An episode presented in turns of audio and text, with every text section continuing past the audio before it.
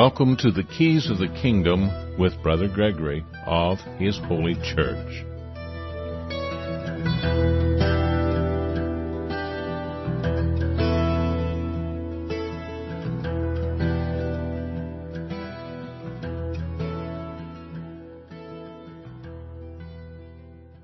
Welcome to Keys of the Kingdom. I'm Brother Gregory, and we're going to be talking about the Kingdom of God. And uh, specifically today, we're going to talk about a really controversial topic, uh, but an important topic. What is the baptism of the Holy Spirit and of fire? That is something that is mentioned in the Bible. We know about baptism from John the Baptist, or at least we think we know about John the Baptist's baptism. Most people do not know about Herod's baptism, or the fact that baptism this washing up had been a ritual way back in the, at the foot of Mount Sinai. They were washing up. They were cleaning up. They were, this was a Jewish ritual.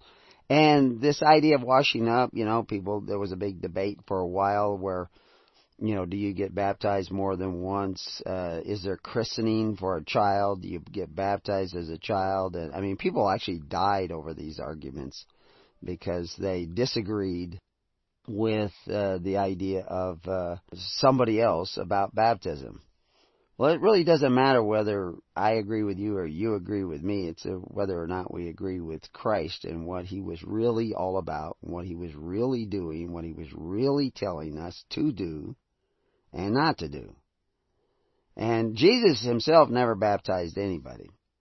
They make a point of even mentioning that in the Bible but his apostles baptized people. And then there was a controversy with Paul that, you know, did you get the baptism of Paul or did you get the baptism of somebody else? And eh, are these two different baptisms different? And what difference does it make? I mean, isn't it just, can't anybody baptize anybody? I mean, and then how important is water baptism? Because John, who was, you know, the famous John the Baptist, puts down his baptism in relationship to Jesus Christ. Saying, I only baptize you with water. Like that's not a big deal. I'm just, I'm just putting water on you. I'm just baptizing you with, I'm just washing you with water. And of course then there's the big whole story about baptismo and baptisma, you know, that a, you know, a pickle is soaked in the vinegar and brine and becomes, goes from being a cucumber to becoming a pickle it changes internally because it's soaked so much. And so, and then you got the other form of where you're just washing the outside. And of course, these, these are all kind of metaphors and allegories trying to ex- explain something that is, uh, is not necessarily explainable in physical terms. So we use these allegories and metaphors to kind of give you an idea. Why is it so difficult to explain. And and somebody had asked this question, you know, what is this? Uh, you know, he he made a reference to a particular quote in the Bible uh, that uh, that that we see in Matthew twenty twenty two. Uh, but Jesus answered and said, Ye know not what ye ask. Are you able to drink of the cup that I shall drink of?" And to be baptized with the baptism that I am baptized with. Now, he's actually using a syntax there that he's already baptized with. He's already got this other baptism. And they say unto him, We are able. And of course, I sent out a newsletter uh, on, on the, the group, uh, all the groups, uh, talking, you know, announcing this particular radio program because it's kind of important. But most of you will probably go away not really fully understanding what the baptism of the Holy Spirit is and the baptism of fire is. Why? Because you haven't experienced it yet. You'll know more about it in your mind, maybe, if you're listening, paying attention, and your your head is not all full of stuff already that doesn't leave any room for anything that might be new to you and somebody was making comments uh, on the network uh, about the, the the reference to the cup, and you need a bigger cup or whatever. And of course, there's an ancient uh, allegory or or uh, saying uh, in, in the East uh, about your teacup that where the the the Buddhist monk is pouring tea into the new uh, disciple's uh, cup, and his cup is full already, and the tea starts to flow over the edge, and the guy points this out, that, uh, and he says, "That's why I can't give you any more tea, because your cup is already full. You have to empty your cup out, so that I can give you more tea." And the fact is, is a lot of us, our cup is already full. We're already full of our own theories and and conclusions and and we have to have a humble heart being willing to set down some of the ideas that make us think that we got it already so that we can get more so we can get a deeper look at this particular subject of the Holy Spirit and uh, and this baptism of fire. What is this baptism of fire? Sounds kind of dangerous. Do you need a permit for a baptism of fire? well, yeah, the baptism of fire and the baptism of the Holy Spirit is something that comes to you from God. I can't I can't give it to you. I can tell you the direction that you should go in order to have it. And of course Christ tells you that, and so I'm just repeating what Christ says. And uh and you know, like somebody the other day, I heard him say that they never quote the Bible. Uh, he's a very religious fellow. Uh, actually, uh, I think it was Shapiro. Uh, he was saying he doesn't quote the Bible because if you don't accept the Bible as an authority, that doesn't prove anything about what I'm saying. You know, that you want to stick to actual proof and not uh, quoting other authority. Yet, actually, Shapiro does that all the time. He uh, he quotes studies, and uh, those studies may seem to prove certain things. They're facts, and I understand why he's doing it. He's quoting statistics and and actual facts, and then you can come to your own conclusion. Now, your conclusion may be wrong because you're misinterpreting the facts. Statisticians are, are, are some of the most are capable of the greatest deception because they can go out and collect statistics that make the way in which they collect those statistics prove things you know they can they can prove if they collect it in a certain way they can prove this is the answer. And if they collect it in another way they can prove that this is the answer which are opposing answers. And they both have lots of statistics. And so you have to you have to think beyond what the statistician is telling you and find out, well, how did you collect this information? And, and, you know, who, what questions did you ask and how many people did you examine and what are the real numbers and what are the, what should we be counting in order to figure out and come to a conclusion? All that's over in the tree of knowledge. That, uh, you know, searching for information and getting all the information and getting the right information putting the right values on each piece of information so that you can come to a conclusion. But the Holy Spirit operates differently. The tree of life operates differently. It, it is through revelation. You just know. Well, that's kind of a scary place because the mind is deceptive, and the Bible tells us that the mind and the heart are deceptive. So, you can just know something, as Mark Twain says, that just ain't so. You can absolute, absolutely be convinced and sure of something that just ain't so. Because whether or not you're going to see the truth goes way deeper than the intellect, that what's on the surface of your mind. And I mention this evidently for a reason. And, uh, you know, I haven't thought this all out to uh, this talk today all out. I'm kind of trying to go by the inclination of the Holy Spirit and tell you stuff. And I can see things already fitting together and why that's important to know that you don't know. That God knows. You need to know God in order to know. Because you can think you know and you don't know. because you're eating of the tree of knowledge. And so how do you get back to the tree of life? You have to admit you don't know. That you can't figure out what is good and what is evil, what is right and what is wrong. Because the fact that you thought you could think this out and figure this out, you went to another step and another step and another step. And where that step leads to is that you leads you to the city of Cain, to the government of Cain. That's where it takes you. And it takes you to a place where you don't care about your brother as much as you care about yourself. And then that helps take you farther on to the city of Cain, and the city of Nimrod, and the city of Pharaoh, and the city of Caesar, and the city of despots and tyrants. Because you're not seeking the tree of life. You're not willing to go to the tree of life. And what happens if you go to the tree of life? There's angels there with fiery swords shining in every direction.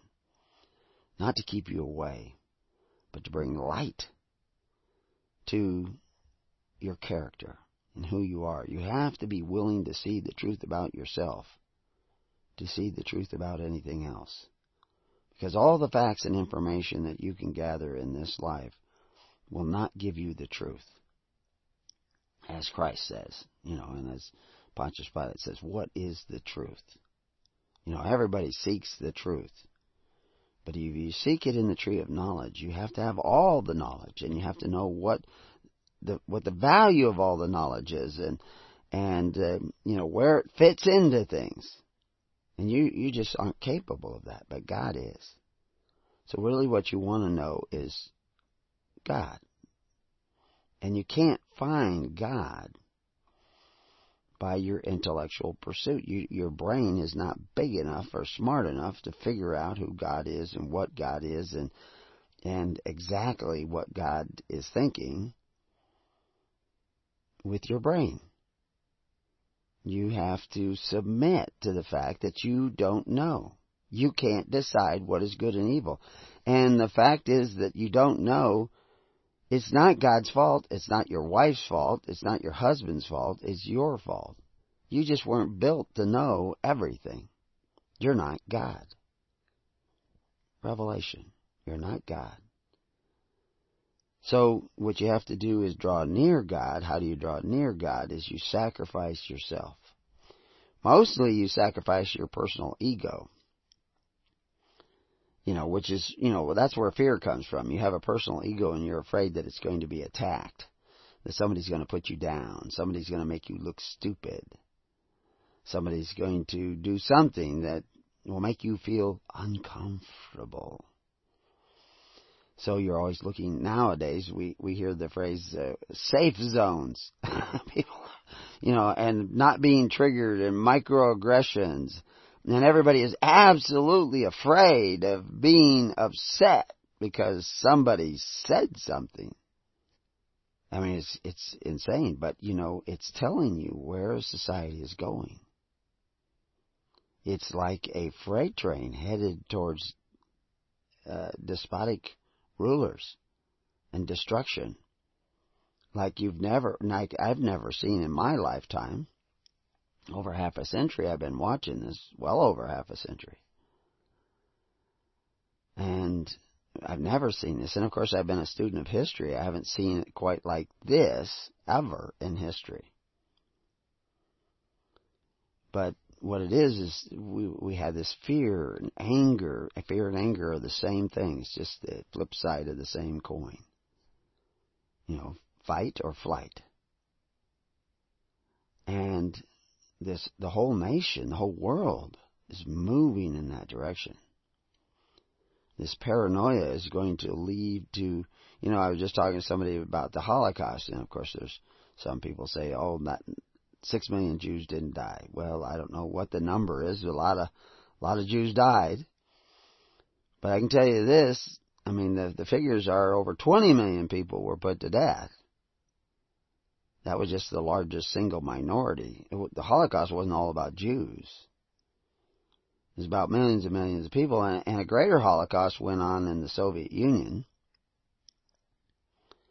Uh, but it wasn't specifically just Jews there either, although I'm sure there were Jews that were killed in the Holocaust in the Soviet Union. But then let's go over to China. Uh, China, and they even kill more. This is amazing. Well, the capacity for man to annihilate his himself and his brothers is amazing. And it all has to do with this fear and anger. And that's what I see growing up in the world today. Because people are not moving according to the Holy Spirit. Some of them have a religion. Uh, what they think of as religion. They have a philosophy about the divine being you know, ideas. Ideas are often ideologies, and ideologies are often idols. So, what is this baptism of the Holy Spirit? So, anyway, we'll talk about a number of different things and, and look at a number of different quotes about Holy Spirit, Holy Ghost. And uh, we'll look at and we'll try to get a picture, a bigger picture, because the message has been the same from the beginning. We're trying to get back to the tree of life, which we call the Holy Spirit, which will, through revelation, guide us daily as to what is good and evil, what is right and wrong. And it can get so specific that it can actually tell you to, you know, take three steps forward, take a step to the right, take a step to the left, and, I mean, it can tell you everything. Tell you who to marry, everything. It can guide you like an inner compass. And it's there for everybody, but everybody's not listening to it. Everybody's not following it. But a lot of people imagine that they're following it, and they're actually following a spirit that's not so holy. That is, that is an evil spirit that is uh, that it wants to control it and manipulate it. I mean, in the garden, that's what they're telling you is that this this snake came in and deceived Eve, and then Eve went to Adam, who was not deceived. He knew, is this not the fruit? He knew, but he did anyway because he was influenced. But most people don't realize the real sin was that Adam did not take responsibility for what he did and blamed what he did, what he chose to do on God and the woman he gave man. He did not accept responsibility. And so this is what cast him out because they already began to hide from what they were done. This is what, you know, they realized they were naked without authority and they started hiding from what they did and this hiding, they couldn't go near the tree of life because the tree of life would show them what they did. So they were hiding from it. We're doing that every day. We're hiding from the truth. Mostly what we hide from the truth in is what we think we already know. It's what we already know that just ain't so that gets us into trouble. And so we have to stop hiding from the truth about ourselves and look at ourselves as we really are and go deep into our souls and examine our soul and our mind and see what's in there. But we need to take a light with us. A light with, you know, I saw an advertisement for some show. I don't even know what the show it was. Uh, and uh, the the deal is, is in the show, it's one of these terror, scary things. The person turns on a light and there's nothing in the room. You know, the hallway and the doorway across the way, there's nothing there. But when they turn off the light and there's a little light coming from the back, they see this silhouette of somebody standing in the door. And so they turn the light back on. But the person's not there. They don't see the person. And they turn it off and then the person is there. And they turn it on again. the person's gone. Turn it on and then of course uh, then when they turn it on one time, the person has gotten really close to it's one of those scary movies, you know, that's going to scare the pants off of somebody. But that's that's a little bit what we're dealing with here.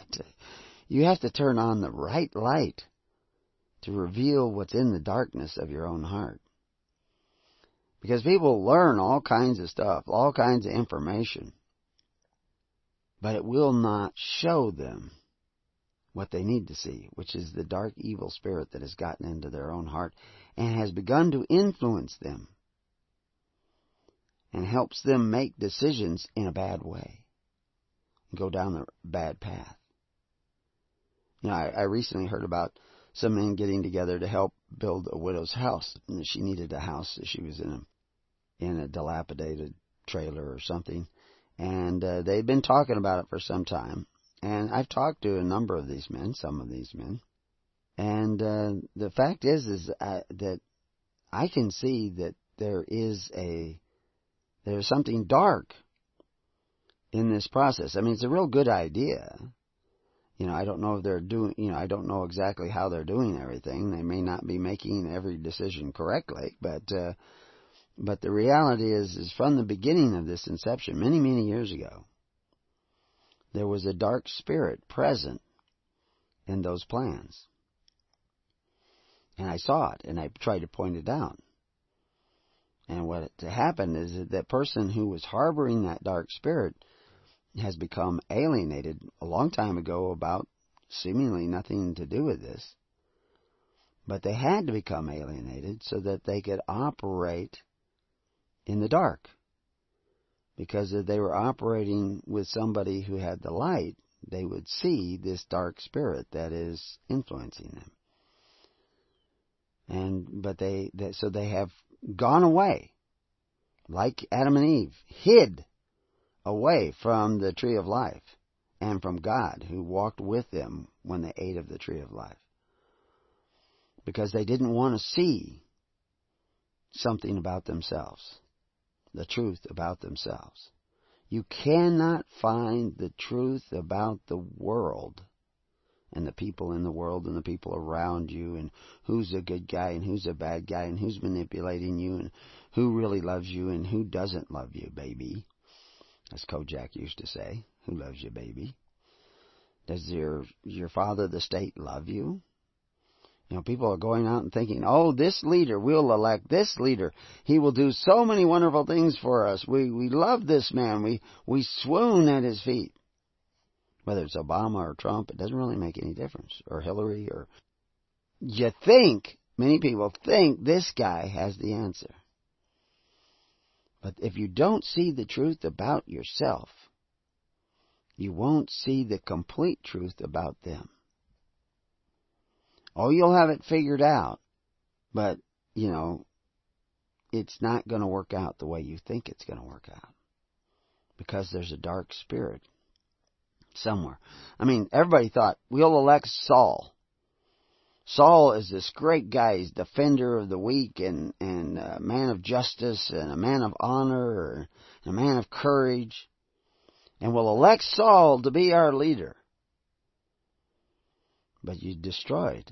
You destroyed Saul. You destroyed the nation because you did that. But he was a good guy until you gave him the power you should have never given away. So finding the Holy Spirit in that fire to be baptized in. That is the way back to the power you should have kept back in the garden. We'll talk more when we get back.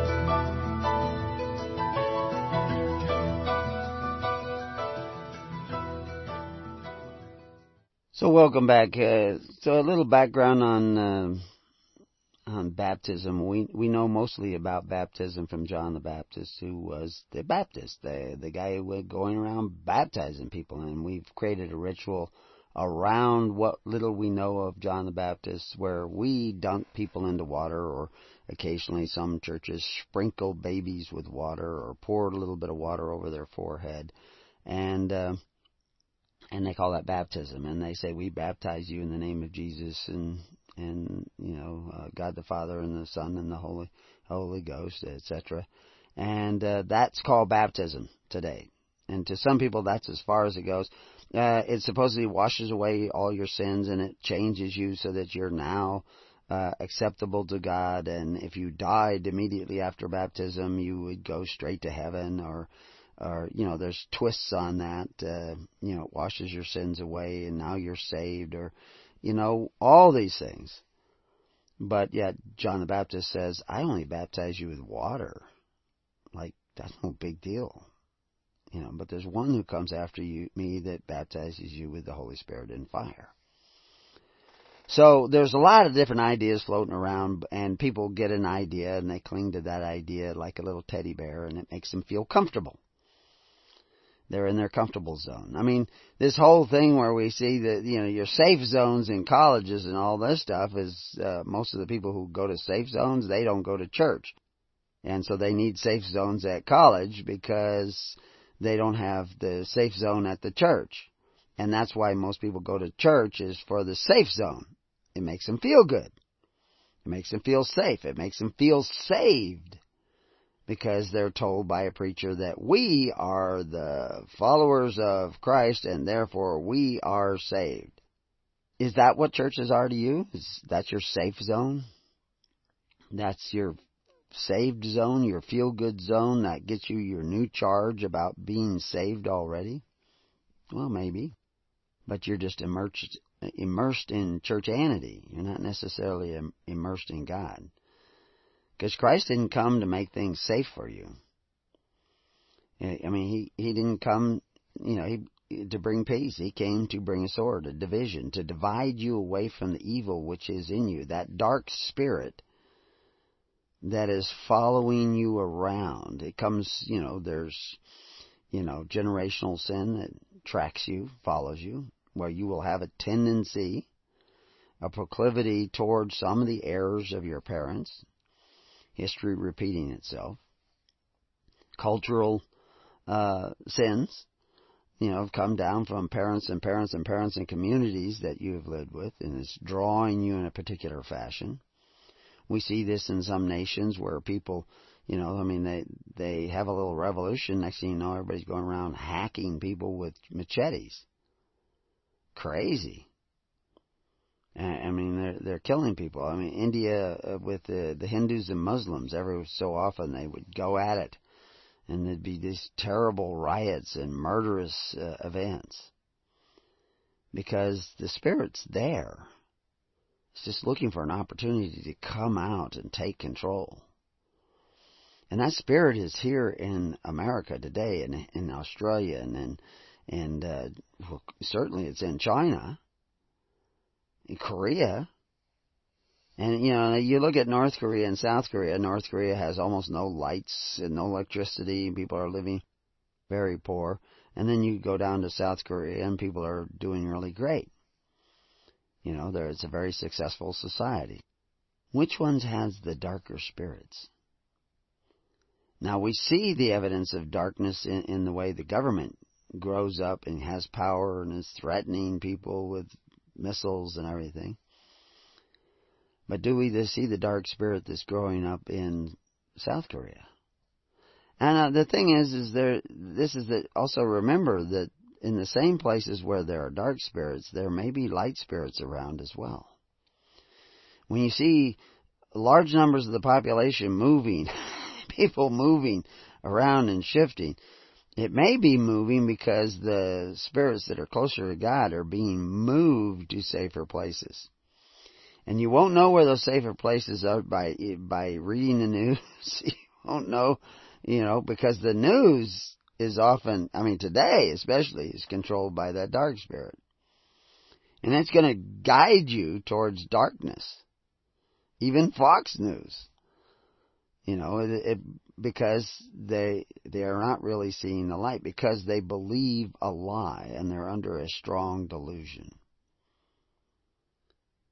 And so we talk about the lie that everybody believes. And one, you know, you can put it down to a couple of different things. One is one lie they believe is that they're saved already, that they've somehow they've accepted Jesus and they're a follower of Jesus while they are still workers of iniquity. But Christ says, Many are going to do this, and I'm going to tell them, Get ye from me.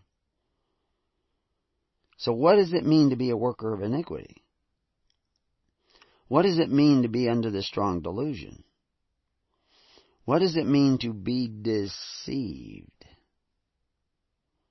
That word's going to come back to us. In order to find the Holy Spirit, we can't be deceived anymore. We can't be in the dark. We can't be in an artificial light either. We have to be in a light that shows us what's in the dark. you know, shows us the evil. In order to see that evil and accept that light, we have to see the truth about ourselves. We have come to accept the idea that it's okay to covet your neighbor's goods through the agencies of governments and still think that you are following the ways of Christ. And the way of Christ was to gather together for the purpose of being the benefactors who don't exercise authority, to serve the tents of the congregation, the homes, the houses, the widows, the orphans, the needy of your society through faith, hope, and charity in what was called the perfect law of liberty. That is the way of Christ. If you're not doing that, you're still in the dark. Now, if you go build a widow's house, if you go give charity to a food bank, are you being the benefactors who don't exercise authority? The devil could do these things. And the devil does do these things. The world does these things. Uh, I mean, it takes care of more widows than we do. And it takes care of more or- orphans, more poor people than we do. But by what spirit are they moving? Are they moving by a spirit that bringeth the whole light of Christ? You know, really what sets a, uh, say a person's in poverty. You know, they have to live in some dingy little trailer or, or maybe they don't even have a trailer. Maybe they're on the streets. And you come and you give them a place to be. A house. A shelter. And food. And lodging, you know, etc clothing, clean them up. Have you done them good? Well, you've made them comfortable. Did you really do them good? By what spirit are you moving? What spirit is bringing you to help this person? Wow, that that may be still up for a question. Is there a spirit of greed? Is there a spirit of vanity? moving you. Now, see, this is interesting because you can move and do things with both good intentions and bad intentions. They can mix in you. You can want to do good because of good reasons, because God is calling you to do good. But you also want the praise, maybe. Uh, maybe you want uh, want to get there's some because you help this person you're going to get gain. I mean, I know a lot of people that are in the charity business. They go out and they do charitable things and they make sure that they're filmed so that they can put it on the six o'clock news or or get it out on their website so that people say, "Oh, look what good these people are doing." And they'll go out and they'll get other people to help them do this because they will get more support. Maybe emotional support, maybe financial support. Now they may have some good intention, but they also have this mix of selfish intention, of wanting, you know, like the uh, Pharisee uh, saying his prayers in public so that people will look up to him and think he's holy. Or maybe he's doing it so that he can, you know, like, uh, I know people in the Red Cross. There are really hardworking, dedicated people in the Red Cross, but I also know there are people that want to get out the wonderful work that we're doing because we get lots of money and they're pulling down $400,000 a year salaries. And, and the guys making the big bucks are not down in the muck and the mire helping people. They get other people to do that.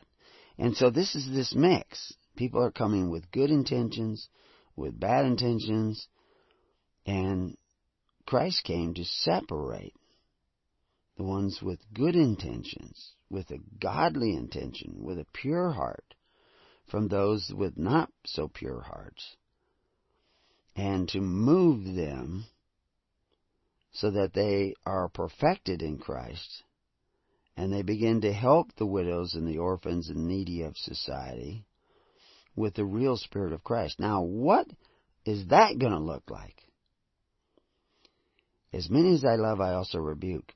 Say you had somebody who was poor, you know, some old guy who uh, was living in a shack and barely getting by, and nobody was caring about him and taking care of him, and you went to, you know, you bought him a big house. I mean, we can show you, no, not even a big house, just a little house. I can show you situations like in Africa where the people were poor and they they lived in dirty shacks and all this stuff and people came in with lots of money and they built these individual little like dome houses and uh, put doors on them and had running water outside. It was still rather primitive, but it was clean. Everything was new. Everything was comfortable. It would protect you from the hot sun. It would protect you from the cold nights. And there was sanitation. There was ways to clean up.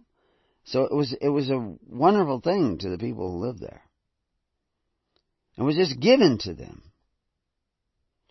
They came back a year later and doors were pulled off their hinges and wood was chopped up for fires and and uh windows were broken and filth and dirt in the streets and it was just horrible. I mean they just destroyed the all the buildings that were put up. I mean some people tried to keep things nice but their neighbors just let things go to trash. It was a tremendous lesson that they, they did not change the inside of the people. So they recreated the slum with this wonderful uh, built community. Or, you know, the, the houses were all built by somebody else. And so they try to incorporate that everybody has to put sweat equity into these things and, you know, and there's a lot of ideas floating around, but really what it comes down to is and, and I'm not against that because to put sweat equity into to work to build the house that you're going to live in for free changes the way in which you approach that house because you've got some of yourself in there. Now you may take care of it better. And that helps purge, that working in that direction helps purge the spirit that has dwelled in you that brought you to living in a slum to begin with. And also the people who don't want to work at all or don't really care at all, they're not going to get participate in such a program. So they're filtered out. And the ones that come are, are actually changed by the fact that they have to put energy into the effort. And in that principle, what we're seeing there is the key to seeking the kingdom of God in that baptism of fire and that baptism of the Holy Spirit. Because Christ was a doer. He came to serve. That's why he says you can't just be one who talks about it. You got to be a doer. Doer of what?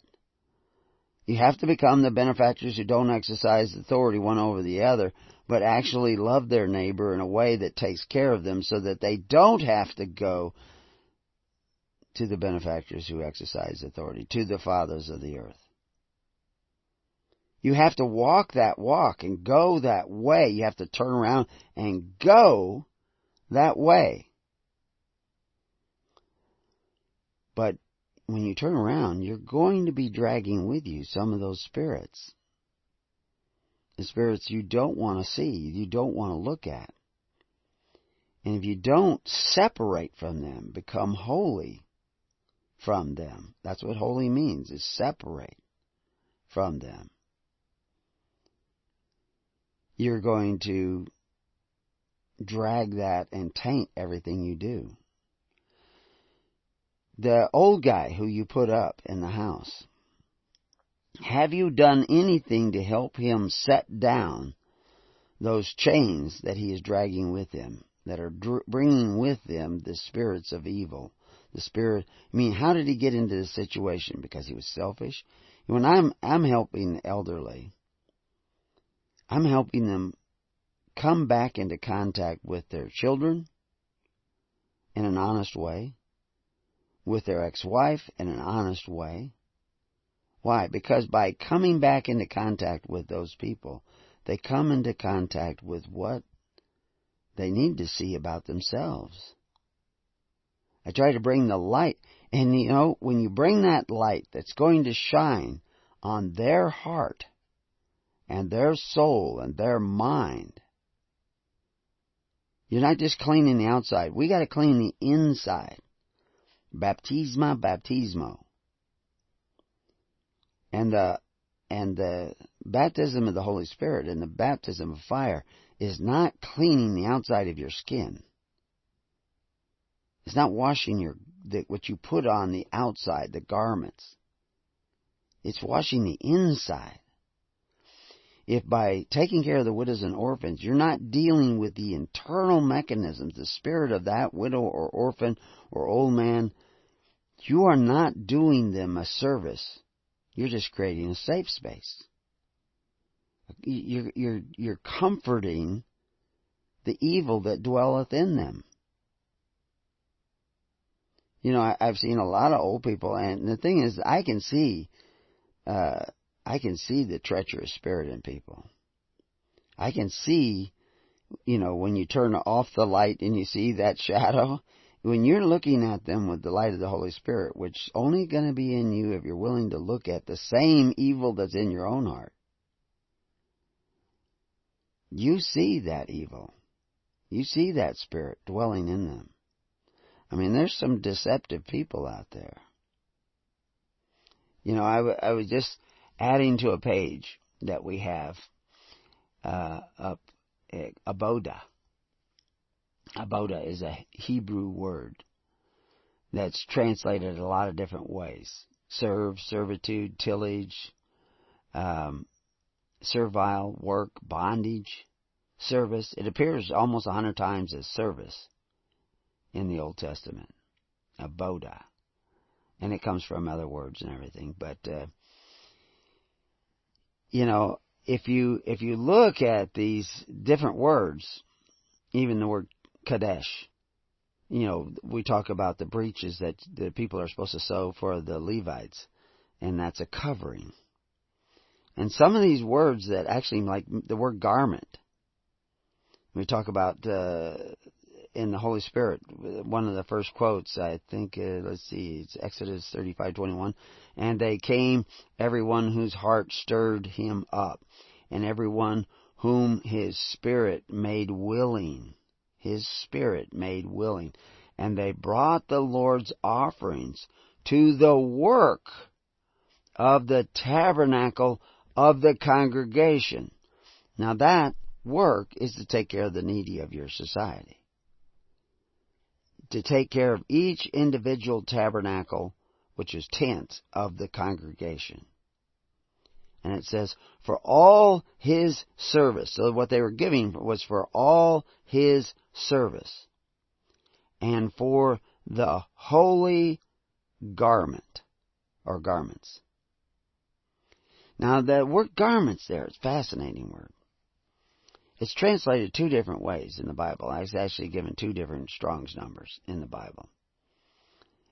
And, uh, you know, that, that garment is, um, you know, uh, it's, it's a particular word that is also translated treacherous, deceitful. Now, why would a word, why does this word, which is, um, uh, if I can remember, biet, Gamma Deleth. The the uh, Hebrew letters. That's what it is, and it's translated garments and treacherous. And they talk about holy garments, which you could say holy treacherous or holy deceit, because it's the same exact word in both places. So you got to know which one to which one are they talking about here. Well, it's not really that difficult once you understand what treachery is. Treachery is deceitful. Deceitful. What is that? Not seen. Somebody's not showing you what they're really thinking. You go look every place that this word, this tre- treacherous word shows up in the Bible, and it's always somebody dealt treacherously. They had an agreement with somebody, but they were really thinking something else. They were planning something else. They were dealing with that individual treacherously, secretly. Garments, what does a garment do? It covers you so we cannot see what's underneath the garment. So these holy garments are not really treacherous, but they are, they're operating, you know, they're covering. And we talk about that with the breeches, although they use a different word for breeches, but it's a, it's a similar situation where you're covering something. This holy covering, these holy breaches, you're covering something. But there's unholy breaches, unholy treachery when people are covering. So again, somebody's going to do something for the poor. What's motivating them? What spirit is drawing them to do this? Is it a spirit of greed? Is it a spirit of vanity? Is it a spirit of pride? Because if it is, the blessings you put upon that person will bring with them a curse. If you baptize somebody and make them think they're saved, you've cursed them to a strong delusion. If you have not dealt with the evil spirit still dwelling in them, the evil intent still dwelling in them.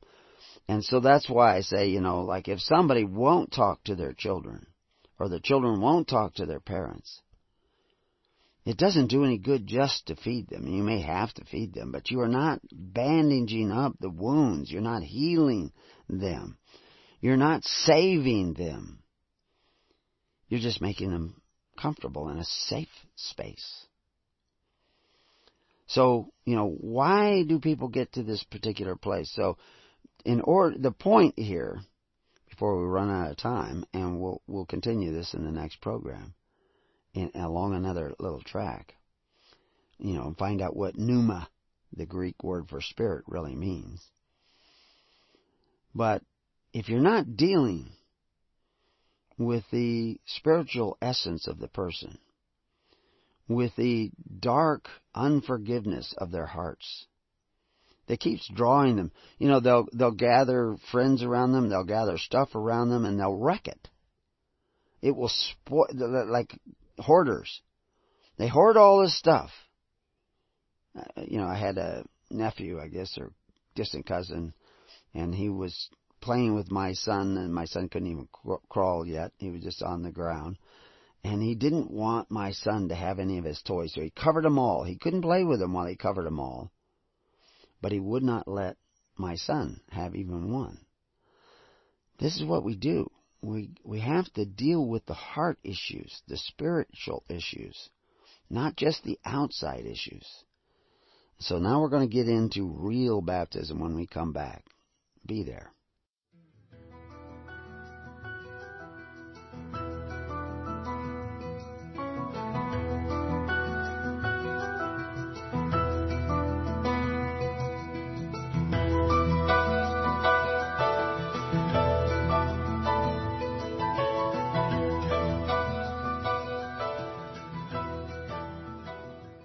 So, welcome back. Uh, so, what was Jesus saying in Matthew 20, 22? And what was he saying in Matthew 20? In the whole chapter? Uh, Jesus was trying to explain how the government he is going, that he was going to take away from the Pharisees and appoint it to his little flock, the disciples, works. He was, how does that government work? How do, how do we even operate in such a government? And who is able to operate in such a government? And this, of course, is what the apostles are, you know, talking about uh, when they say that, they, you know, they were actually vying for a position. You know, they wanted to sit on the left hand or the right hand and everything. And there was jealousy amongst them about this. And uh, and he says, you don't even know what you're asking. Are you able to drink of the cup that I shall drink of? And to be baptized with the baptism that, baptism that I am baptized with? And they say unto him, We are able.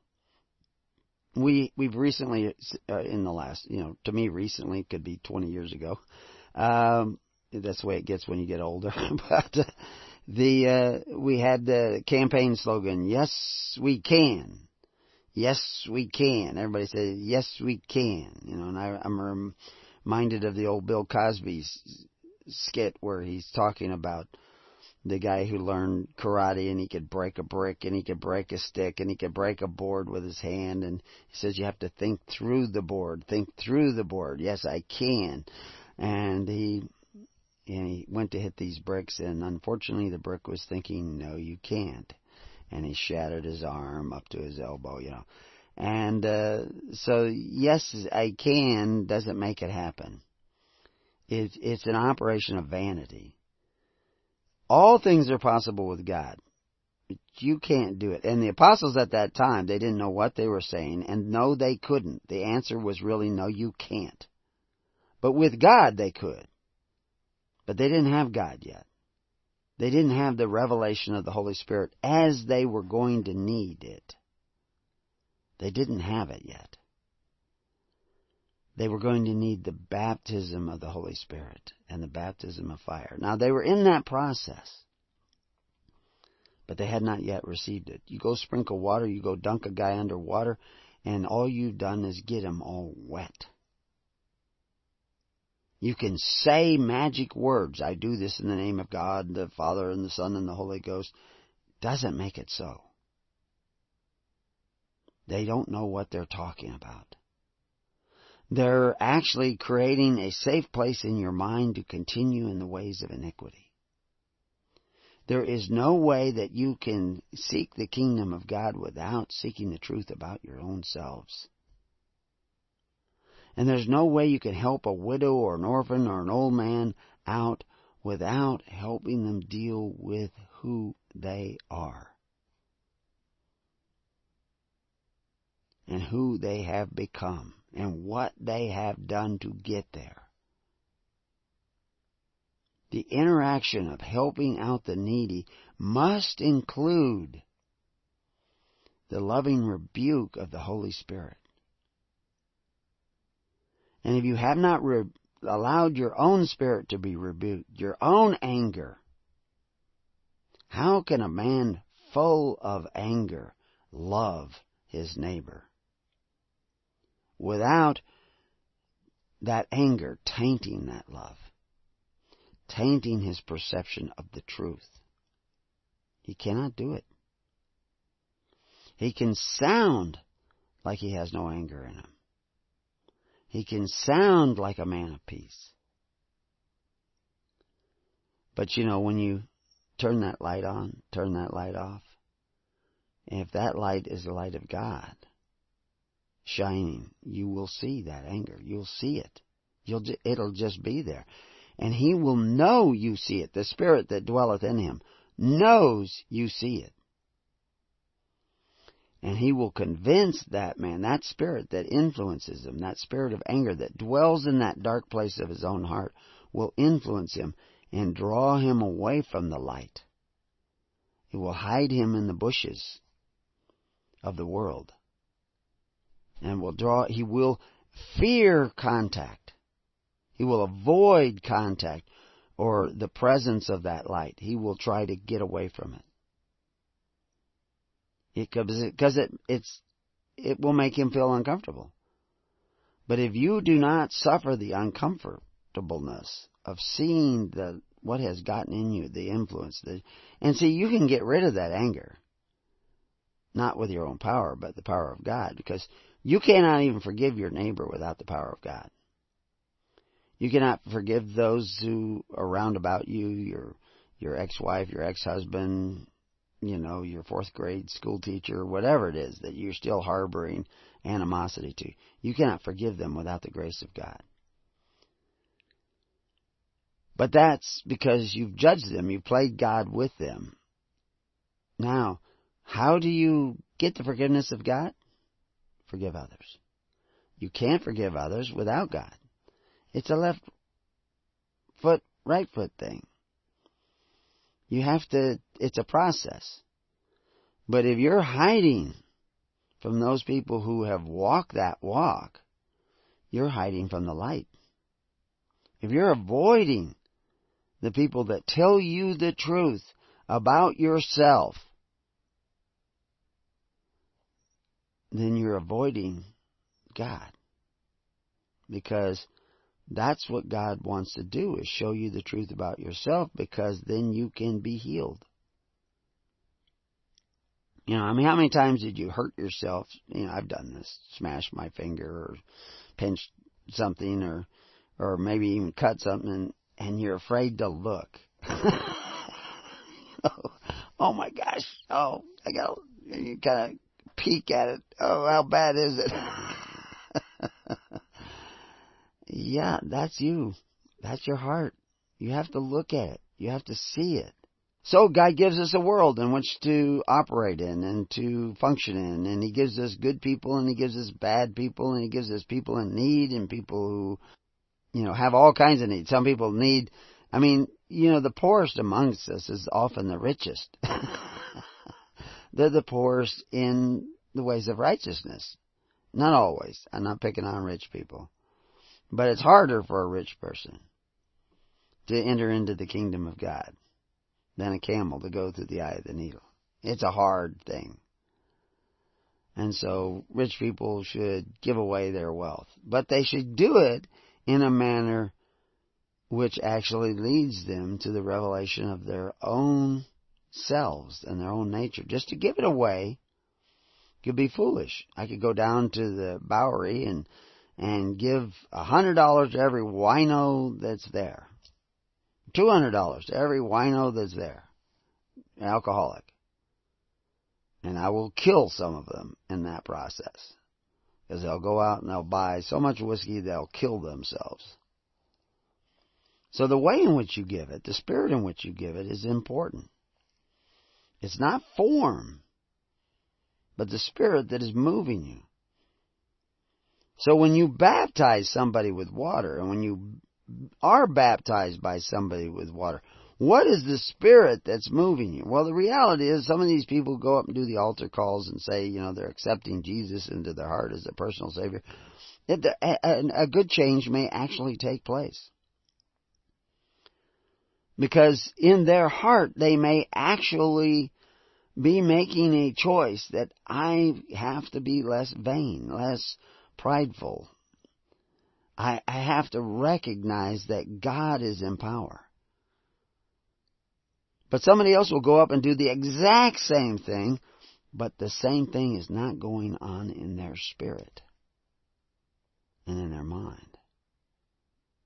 They will, they may get an emotional charge, they may feel like they're saved and everything, but they are no more saved than if you had baptized a rock. There was no spiritual connection. Again, John the Baptist, I only baptize you with water. There is one who comes after me that baptizes you with the Holy Spirit. He's going to tell you the truth as it is. In Matthew 3:11 we see, I indeed baptize you with water unto repentance. I want you to change your ways. But he that cometh after me is mightier than I, whose shoes I am not worthy to bear,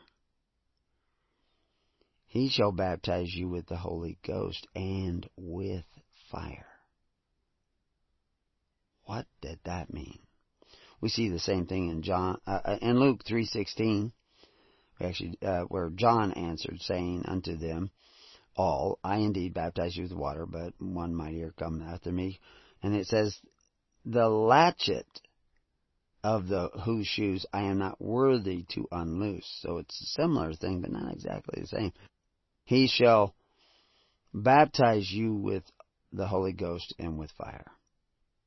And, and we see in Mark a similar thing, but much shorter. I indeed have baptized you with water, but he shall baptize you with the Holy Ghost.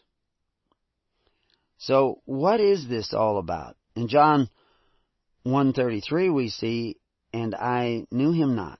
But he that sent me to baptize with water, the same said unto me, Upon whom thou shalt see the Spirit descending and remaining on him, the same is he which baptizeth with the Holy Ghost. So there, there, this is important that it descendeth upon him and remaineth. See, a lot of people get an emotional reaction when they do some of these things. You know, they get up, you know, they're an adult and they go and they get baptized in a church and maybe in a big wading pool or whatever. It changes the way in which they uh, are operating and doing things, and uh, it it may give them uh, feelings, emotional feelings of doing, eh, making these big changes. You know, making this commitment. But you know, evil can give you a feeling the same as God. How do you know one from the other? So, of course, we have things like the Ten Commandments. These are our guideposts that know, well, you know, if you're killing people, you're probably off the track. If you're um, stealing from people, you're probably off the track. And you really haven't accepted Jesus. If you're doing these things, people say, well, yeah, you can sin and you're still saved. No. That is a lie if if you're sinning, you know, murdering and stealing and cheating people, you're not still saved. You never were saved. It was an illusion. It was a delusion. It was fake salvation. And you're still just as vulnerable as you ever were to destruction. And that's why you have God gave you these guideposts. If you love me, you will keep my commandments. If you're not keeping his commandments, you don't really love him. You love the idea of him, but you don't really love him. If you're losing your temper,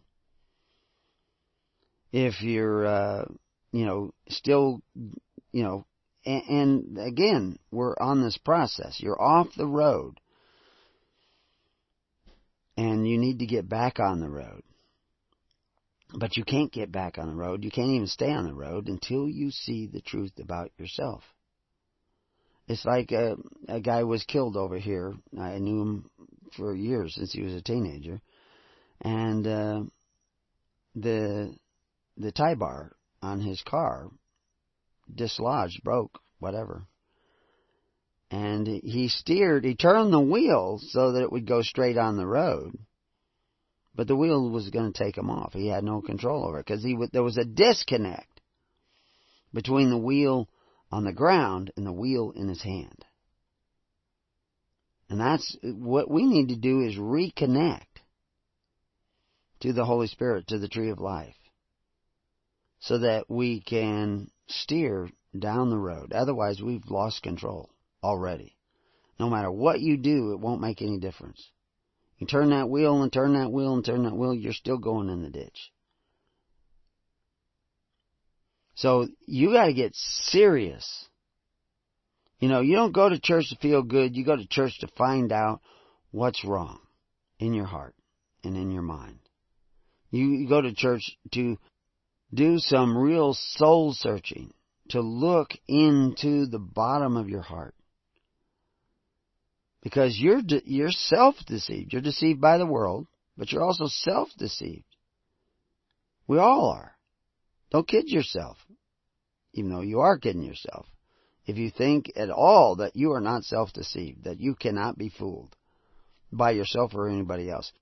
I mean, it tells you in the Bible that the mind is treacherous, that the heart is treacherous. So yeah, you're self-deceived. To some degree or another. And the more you look into your heart, the more you see your, the truth about yourself. And so, if you're coveting your neighbor's goods, if you're desiring benefits at the expense of your neighbor, something's wrong with that. Now, I'm not saying you're an old man, don't take Social Security, because that is a covetous system where men who exercise authority one over the other are taking from your neighbor to provide you with welfare. They're not only taking from your neighbor, they're taking from your neighbor's children and grandchildren because they're borrowing money against the future. All that is absolutely iniquity. And the people who are for, uh, creating those systems are workers of iniquity. Those people who are promoting those systems are workers of iniquity. Those people who are not working to create the alternative system, which operates by faith, hope, and charity, are workers of iniquity. And they are not going to receive the baptism of the Holy Spirit and of fire. Now that baptism of fire, there were tongues of fire over the heads of all the apostles and the 120 in the upper room. And I assume all. It would be very interesting. Is there a tongue of fire over him and over him and over him? Were they all the same brightness? Were they all the same? Or was there a guy over here in the corner and there was no tongue of fire over him? Everybody says, uh, what's, what's with Steve there? He didn't have a tongue of fire over him. well, they don't go into any of that. But it says they were all in one accord, so I have to believe that they all had this tongue of fire over them. Was that the baptism of fire? But, you know, we have, uh, you know, a phrase, an idiom of trial by fire. Was the fire when they had to go out and deal with people, deal with temptations, and, and actually do the work? That's trial by fire too. So you have both those. So which one is it? Well, maybe it's a little both. Because remember back there when it was talking about the Holy Spirit descending upon him and remaining on him. So they, they were in this upper room, you saw that fire. When they went outside and they walked around in the daylight, did you see that fire? I mean, we see all these pictures with a light around the apostles, painted lights around the apostles.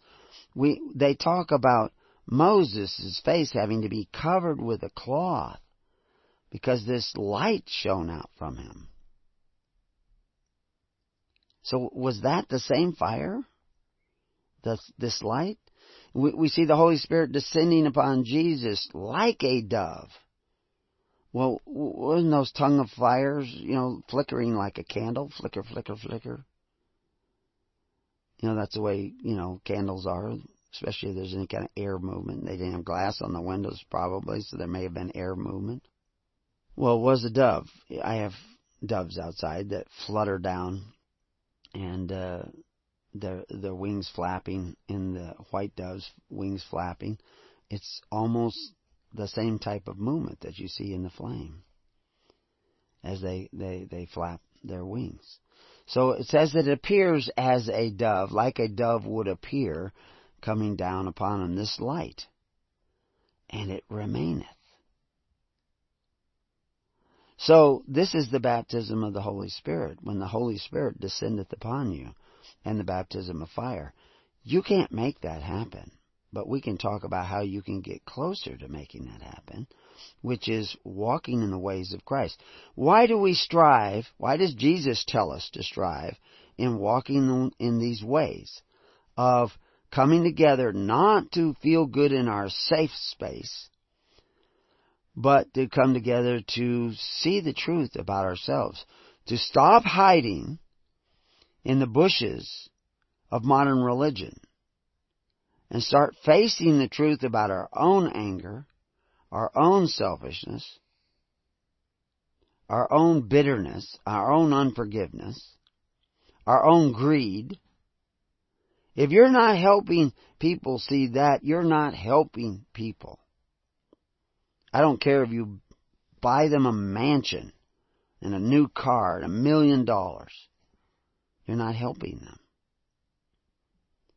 Because you're, you're not helping them see the truth about themselves, and until they see the truth about themselves, they cannot see the truth about God. They cannot sit at the feet of God, at the, at the tree of life until they see the truth about themselves. And there's lots of ways to do that. And that's why we'd like to kind of create a retreat ground out here so that people come out here and deal with that. I don't really want that job. I, I could be glad to let that cup pass before me, but if God wants that me to drink of that cup, I will do it. It is, you know, I've had people here. I have people here now. It's a strain because of the fact that there's still things I have to deal with, patience I have to learn, things I have to see about myself. But that's that's God's gift. God's gift is it, it's a burden. It may be light, but it's a burden.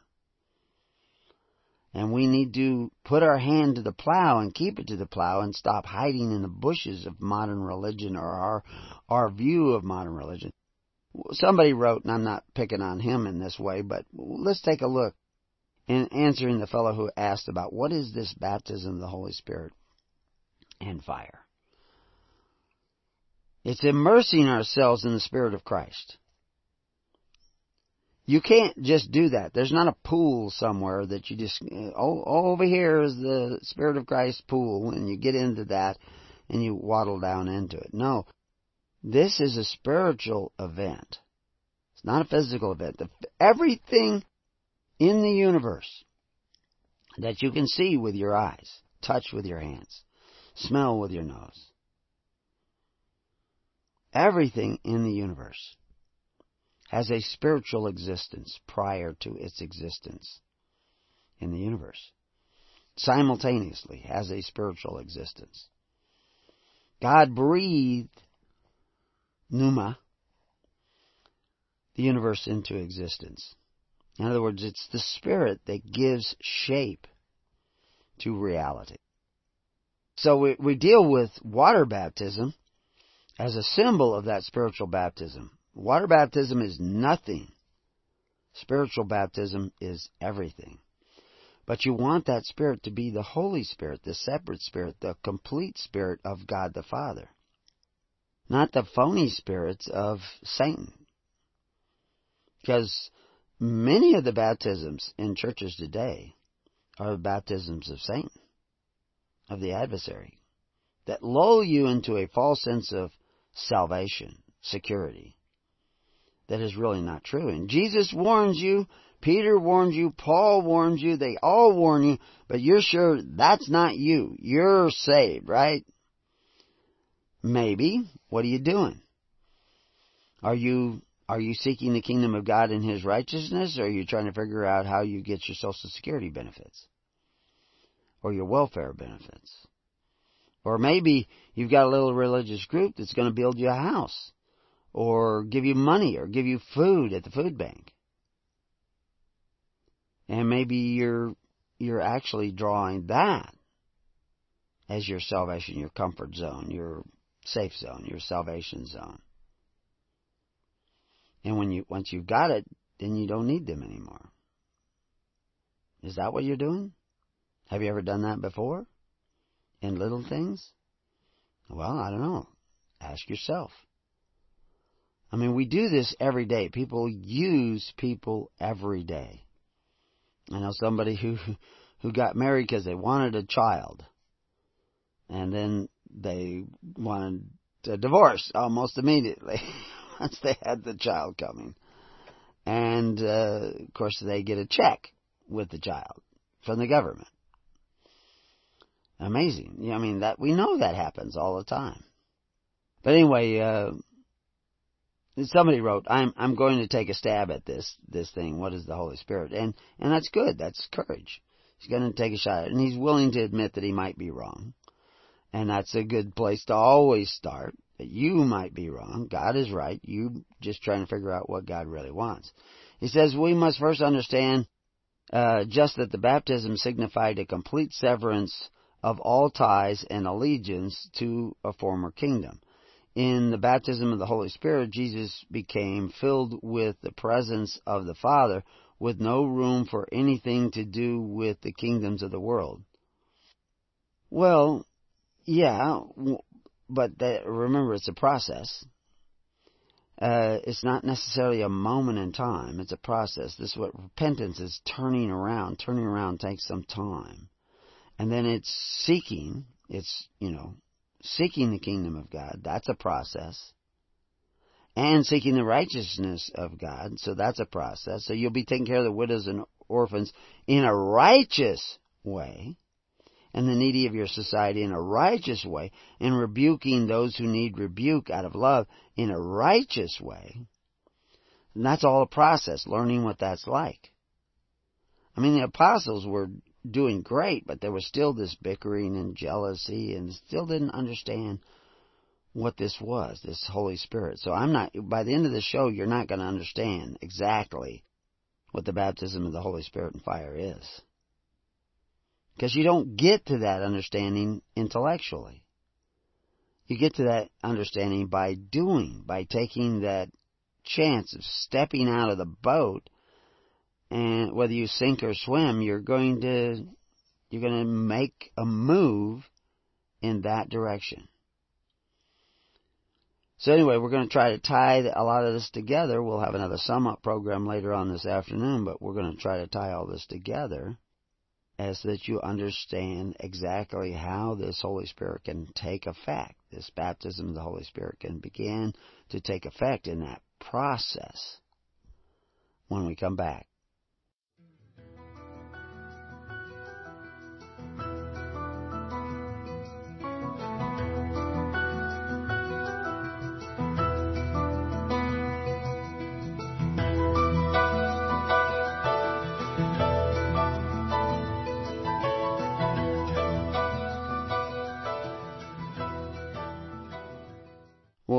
Welcome back to Keys of the Kingdom. Let's uh, finish this little part here that uh, where I was reading this other letter, and then we'll go up and take a look at Acts eleven sixteen. So he's talking about the Jesus had no allegiance with any other form or kingdom anyway. So the baptism of the Holy Spirit really isn't about allegiance to a physical kingdom. It's about eating of the tree of life it's about accepting the Holy Spirit. And accepting the Holy Spirit means you had to see yourself as you really are. And sometimes that requires you do a little fasting and prayer. Jesus talks about that casting out demons. And see, everybody who comes here, they got a demon. Uh, you know, I mean, some sort of dark influence in their life from past experiences that they're not willing to look at and in that darkness dwells evil. It doesn't necessarily mean that there's an actual evil spirit living in them and they're possessed and their head's going to spin around or any of that stuff that you see in the movie Exorcist. But it means that there is part of their being. We're created whole in the image of God, but part of your being you don't want to take a look at. And you store the knowledge, the spiritual knowledge, not necessarily mental knowledge, of things you don't want to see in those parts of your body, here and there, in your spiritual body, and therefore sometimes it will come out in your physical body. But you store those things you don't want to see in, in this spiritual body, and you cover them up. You, you put your own garments of intellectual covering over those things. And evil can now enter into that darkness because there's no light. You don't let any light in. You don't want to see it. And it can, evil can influence you. This goes on all the time. Everybody does this to one degree or another. If you think you're not doing it, you walk across the lake without a boat. And let me see you walk across the lake. Then when you can do that, then maybe I'll believe you. Otherwise, everybody does this. Everybody is hiding from some truth about themselves. If you hide from the truth about yourself, you cannot see the truth about the world. You cannot see the truth about your relationships with the world and the people around you. You can think, I love this person. But you're not all there. There's part of your soul that's still dark you don't want to see. When you see the fact that you haven't forgiven somebody, you have to pray for the power to forgive, the grace to forgive. You have to admit you don't have the power of yourself, that only God can give you the power to forgive that person, that individual, that event. If fear is in you, there's something you haven't forgiven. If anger is in you, there's something you haven't forgiven. If there's impatience in you, there's something you haven't forgiven. Because the Holy Spirit cannot dwell where there is impatience, where there is anger, where there is fear. I can say fear not, but you will not be able to fear not without the influx of the Holy Spirit, which comes in a fluttering sort of way. oh, exactly what that means. Somebody could write some catechism on, but uh, you know, don't put too much into this. Realize that you just have to search your own soul. Are you impatient with your wife? Are you impatient with your children? Are you impatient with your neighbor? Are you impatient with your enemy? Are you impatient with God? Because if you're impatient with any of those, you're impatient with God. You're blaming things on God. You don't think you are, but that's that's what you're doing. Because and it keeps you from God. Evil wants you to be comfortable with that, and so it creates modern religion to make you comfortable with your iniquity, with your judgment, with your vanity. You don't want to be judged? Stop judging others. You want to be set free? Set others free. You want God to provide salvation for you? Start providing salvation for others in a righteous way. So yeah, John, uh, John the Baptist was baptizing people out there in the desert. Herod had been baptizing people for many years in Jerusalem and through the high priests who were corrupted by men like Ananias, who had put all of his sons into positions as high priests, wealthy, rich man. And finally, he put his son-in-law in the position, Caiaphas. And I think Caiaphas actually converted and became a Christian eventually. The man who condemned Christ became a Christian. Can you believe that? I, I think that would be absolutely reasonable to believe that knowing the way God works. And knowing, and then I ex, I've explained that, but we won't go into that, why I say that. But, uh, so God can forgive you if He can forgive Caiaphas, but you must repent. You must seek the kingdom of God and His righteousness. You must sacrifice for others. And is that sacrifice pure? Probably not. You have to build up to a sacrifice that's pure. So, anyway, this kingdom of God is what John the Baptist said it's at hand. You have to seek it. You have to strive for it. You have to follow the ways of God. And so, this idea of doing that when you were getting the baptism of John the Baptist, you were not being set free. Because the Pharisees had not yet said, anyone who receives the baptism of Jesus Christ and the apostles are cast out. They were still bound in that system. Because once in that system, it's irrevocable. You can't just get out because I want to revoke a contract. You are in it. But what John the Baptist was saying, I'm baptizing you with water. Now you start taking care of one another through charity, and you can do that with a church. And everything you give to the church is deductible from your taxes. So, I mean, God allows that. I mean, eventually that may go away, but He allows that so you have more resources to put back in to the taking care of the needy of your society in a righteous fashion. In other words, you're not just going to give to the widows and orphans, you're going to give to the widows and orphans so that they become stronger people. They cannot become stronger people if they will not deal with their own unforgiveness. Maybe they weren't widows indeed, maybe they were just divorced. How were they divorced? Did they forgive their spouse? You know, I mean, children have to forgive their parents even for dying. But many people are made orphans because they're abandoned.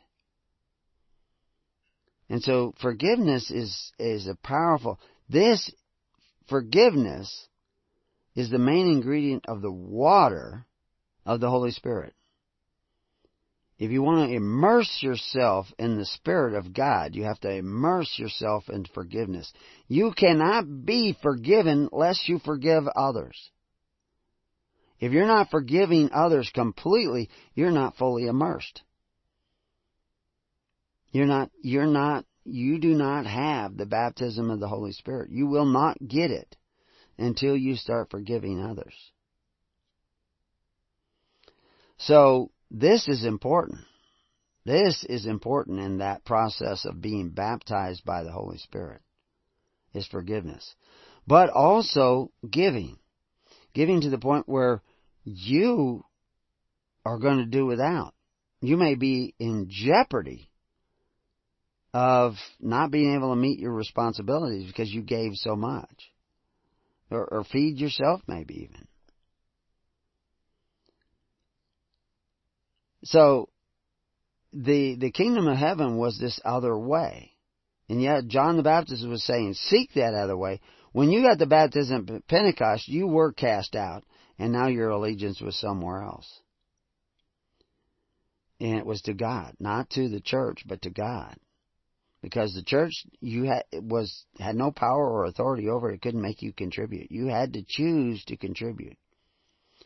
Drinking that cup of sacrifice. You had to empty out your cup to lay down your life to pick up your life more abundant I mean, these are, these are the allegories and metaphors you constantly are seeing. This is the process by which you will receive the baptism of the Holy Spirit. I will not give it to you. I, it is not within my power. I can talk to you about your problems. I can show you your problems. And God has sent me people one after another to help show me my problems. Because I problems too. I have unforgiveness in me still. But the more I'm willing to deal with that, the more I am immersed in the Holy Spirit. you know, when he talks about drink of the cup, which is really to see yourself. That's really what it's talking about. Uh, they talk about the, this fellow talks about the traditional wedding ceremonies. And the thing is, when you're dealing with metaphors, a lot of times there are different levels of understanding. So I'm not saying that he's necessarily wrong. I'm just trying to add to what he was saying. Just like the traditional wedding ceremony, he writes, a groom and a bride will share a drink from one cup to signify that even in the simplest of life uh, sustaining things, they are one. The wedding vows are for better or for worse in sickness or in health until death do us part. This is the level of the commitment of God's desire for us to have. Bottom line, baptism by water is the washing away of an allegiance. Now, uh, previously made, and baptism of the Spirit is filling of that place with the presence of God. Well, yes, but you're kind of bouncing off of the metaphor a little bit. The baptism with water of John the Baptist was a personal commitment that we're going to try to clean up our act and go this other way. To seek that's why we have the word seek there. It didn't say jump into the kingdom and then all of a sudden your allegiance is not so. It's you you change your ways. You repent, changing your way, changing your way of thinking, realize that I have to take care of myself, my family, and my neighbor's family as if it was my own family. That's a changing of the mind. It's not a changing of allegiance. But it's the beginning of changing of allegiance to a spirit of power and control and wantonness. You see, the devil wants control of the garden. So he has to get man to sin against God to separate man from God so he can take control. He has been hampered in that process by God, by the grace of God. But he is unleashed at this time and is growing in power amongst the people of the world. The only power you have against all these crazy people you see out there and uh, the spirits that dwell in your wife, dwell in your husband, dwell in your children, want to get access in there and control them and manipulate them. The only power you have is to see the truth about yourself and that is baptizing yourself in that truth. Immersing yourself in that truth, letting that light in to see your impatience, your judgment, your vanity. And then you can go back and help your family and your friends and your neighbors and even your enemy. And, but, because then as you lay down your own ego, your own selfishness, your own pride, your own judgment, your own unforgiveness, because unforgiveness is judgment. That is a usurpation of God. You want to judge somebody and you don't leave judgment to God. So you're angry at them. As if your wrath counts. Your wrath is usurpation of God because you don't really believe God can take care of this. You can you love your enemy? I mean that is that is a difficult thing. Most people can't even love their spouse. Can you love your enemy? Care about them, want them to see. And, and the fact is, is that I told you this last week. That's how you cast out demons. You cast out demons with love. You don't cast out demons with hate. But it's the love of Christ.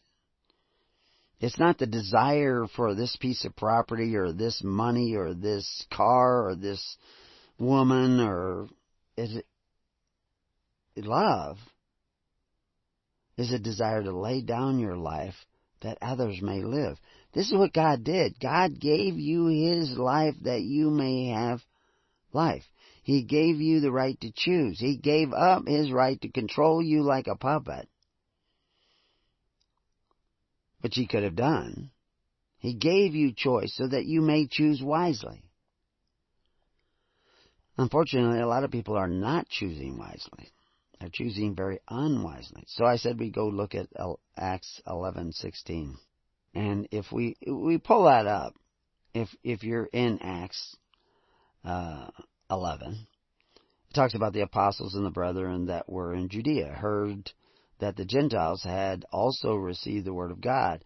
And when Peter was come to Jerusalem, they that were of the circumcision contended with him, saying, Thou wentest to the men uncircumcised and didst eat with them, which was a no-no. And, and Peter pondered the thing. You know, like, you know, and this, this, I mean, the more you understand the character of Peter, I know people like Peter. Uh, you know, I mean, he, he, of course, we know little about a lot of the apostles, but there was a guy who was willing to make some rough changes by rough self-examination.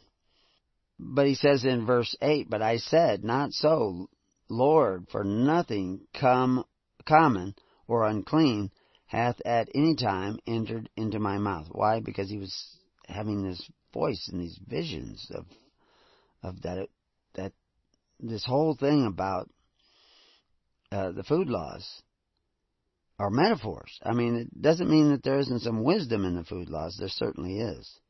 But if you think you're going to get into a spiritual kingdom of heaven by physically altering your actions, and fitting some sort of mental pattern that you have created out of your mind, this physical pattern that you've created out of your mental uh, observations. That's not the way it works. You have to get down really into the very spirit of your being and find out how, what's, why are my relations wrecked? Why are my relations falling apart? why are my uh, why am I at odds and ends with the person that I married and thought I loved? Why am I going? Why you know the woman at the well had had five husbands but had none. Why is that? Because there are things about ourselves we're not willing to see. And because of that, there are things in those other people that we're not willing to see or are unable to see. And because we do not see them, we cannot help them. So anyway, God is giving Peter this vision. And uh, he says, uh, But the voice answered me again from heaven, What God hath cleansed, that call not thou common. And this was done three times, and all were drawn up again into heaven. And behold, immediately there were three men already come in unto the house where I was sent from Caesarea unto me. And the Spirit bade me go with them, nothing doubting. See, this is, he's telling you how the compass, the spiritual compass works. It, it points, go this way, go with them, go here, go there. No doubt. Absolutely comfortable with this going. Moreover, these six brethren accompanied me, and we entered into the man's house. And he showed us how he had seen an angel in his house, which stood and said unto him, Send men to Joppa, and call for Simon, whose surname is Peter, who shall tell thee words whereby thou and all thy house shall be saved. And as I began to speak, the Holy Ghost fell on them as on us at the beginning. What was the beginning? Pentecost. Baptism in the fire, baptism in the Holy Spirit. Then remembered I the words of the Lord, how that he said, John indeed baptized with water, but ye shall be baptized with the Holy Ghost. For as much then as God gave them the like gift as he did unto us, we believed on the Lord Jesus Christ, that was I, that I could withstand God. Then we heard these things, and they held their peace, peace, and glorified God, saying, Then hath God also to the Gentiles granted repentance unto life, unto the tree of life, unto the Holy Spirit, unto the baptism of the Holy Spirit and fire. You cannot conjure this up. God will conjure it up for you. Because God is, the Holy Spirit lists this where He wills. You have to seek the kingdom of God. You have to gather together. Do not fear rejection. If, if fear is in your choice, it is not the Holy Spirit. If anxiety is in your, uh, your choice, it is not the Holy Spirit. If anger is in you, that is blocking the Holy Spirit. I could tell you tell you more, but really everybody needs to sit down wherever they're at and be still. You know, stop conjuring up God in your mind. Stop imagining that God is this or God is that. Be still and know. Be still and let that compass, that compass guide you in the ways of righteousness. Are you seeking the kingdom of God, a government of God that operates by faith, hope, and charity in the perfect law of liberty, not just for you, not just for your family, not just for your local congregation, but for the flock of Christ, which reaches from one end of the planet to the other? from China to Korea to Korea to Alaska, from Alaska to Canada, from Canada to Poughkeepsie. I didn't want to leave Europe out, but even over there in Europe, everywhere. Do you care about those people? Can you imagine if you were to sit still and let the Holy Spirit guide you to the baptism of the Holy Spirit, to the, and, and again, like I say, the the pool that you want to immerse yourself in is this pool of forgiveness. In that pool of forgiveness, there is no judgment. There, therefore, there is no anger. There is no fear, because there is no anger. Anger and fear are the same thing. It's all about turning around. And so I, I talked to you a little bit at the beginning about this word. Well, we can talk about the word Kadesh consecrate, sanctify, prepare, dedicate. It's translated hallow, dedicate, holy, prepare, consecrate, appoint, purified, all these different ways. And um, it's uh, you know there's actually several forms. That's uh, that's the verb form, but there's also other forms um, which uh, in the noun form it's translated uh, sanctuary 68 times. Things 52 times. Most 44 times. Holiness 30 times. Dedicated 5 times. Hallowed 3 times. Consecrated once. And, and a number of other different ways. It, it actually means apartness. Now this is in the Hebrew. The same is true in the Greek. But anyway, we have an article up on Aboda, which is, uh, and and also uh, we've started a thing on Holy Spirit. But we'll continue this this afternoon for those of you who want to join us. Until then, may peace be upon your house and may God be with you. God bless.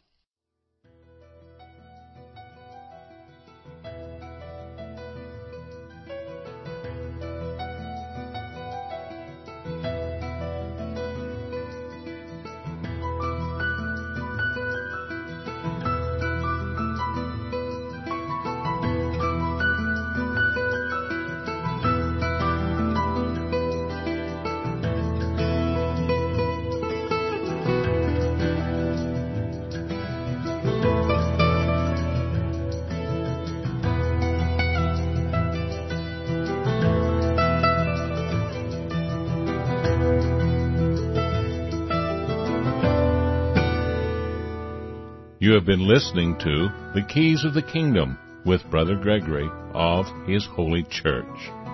For more information on the educational ministry provided by His Holy Church and Brother Gregory, including services, counseling, lectures, books, and other audio materials, please write to His Church at Summer Lake, Box 10, Summer Lake, Oregon 97640. You can also find us on the web at www.hisholychurch.net.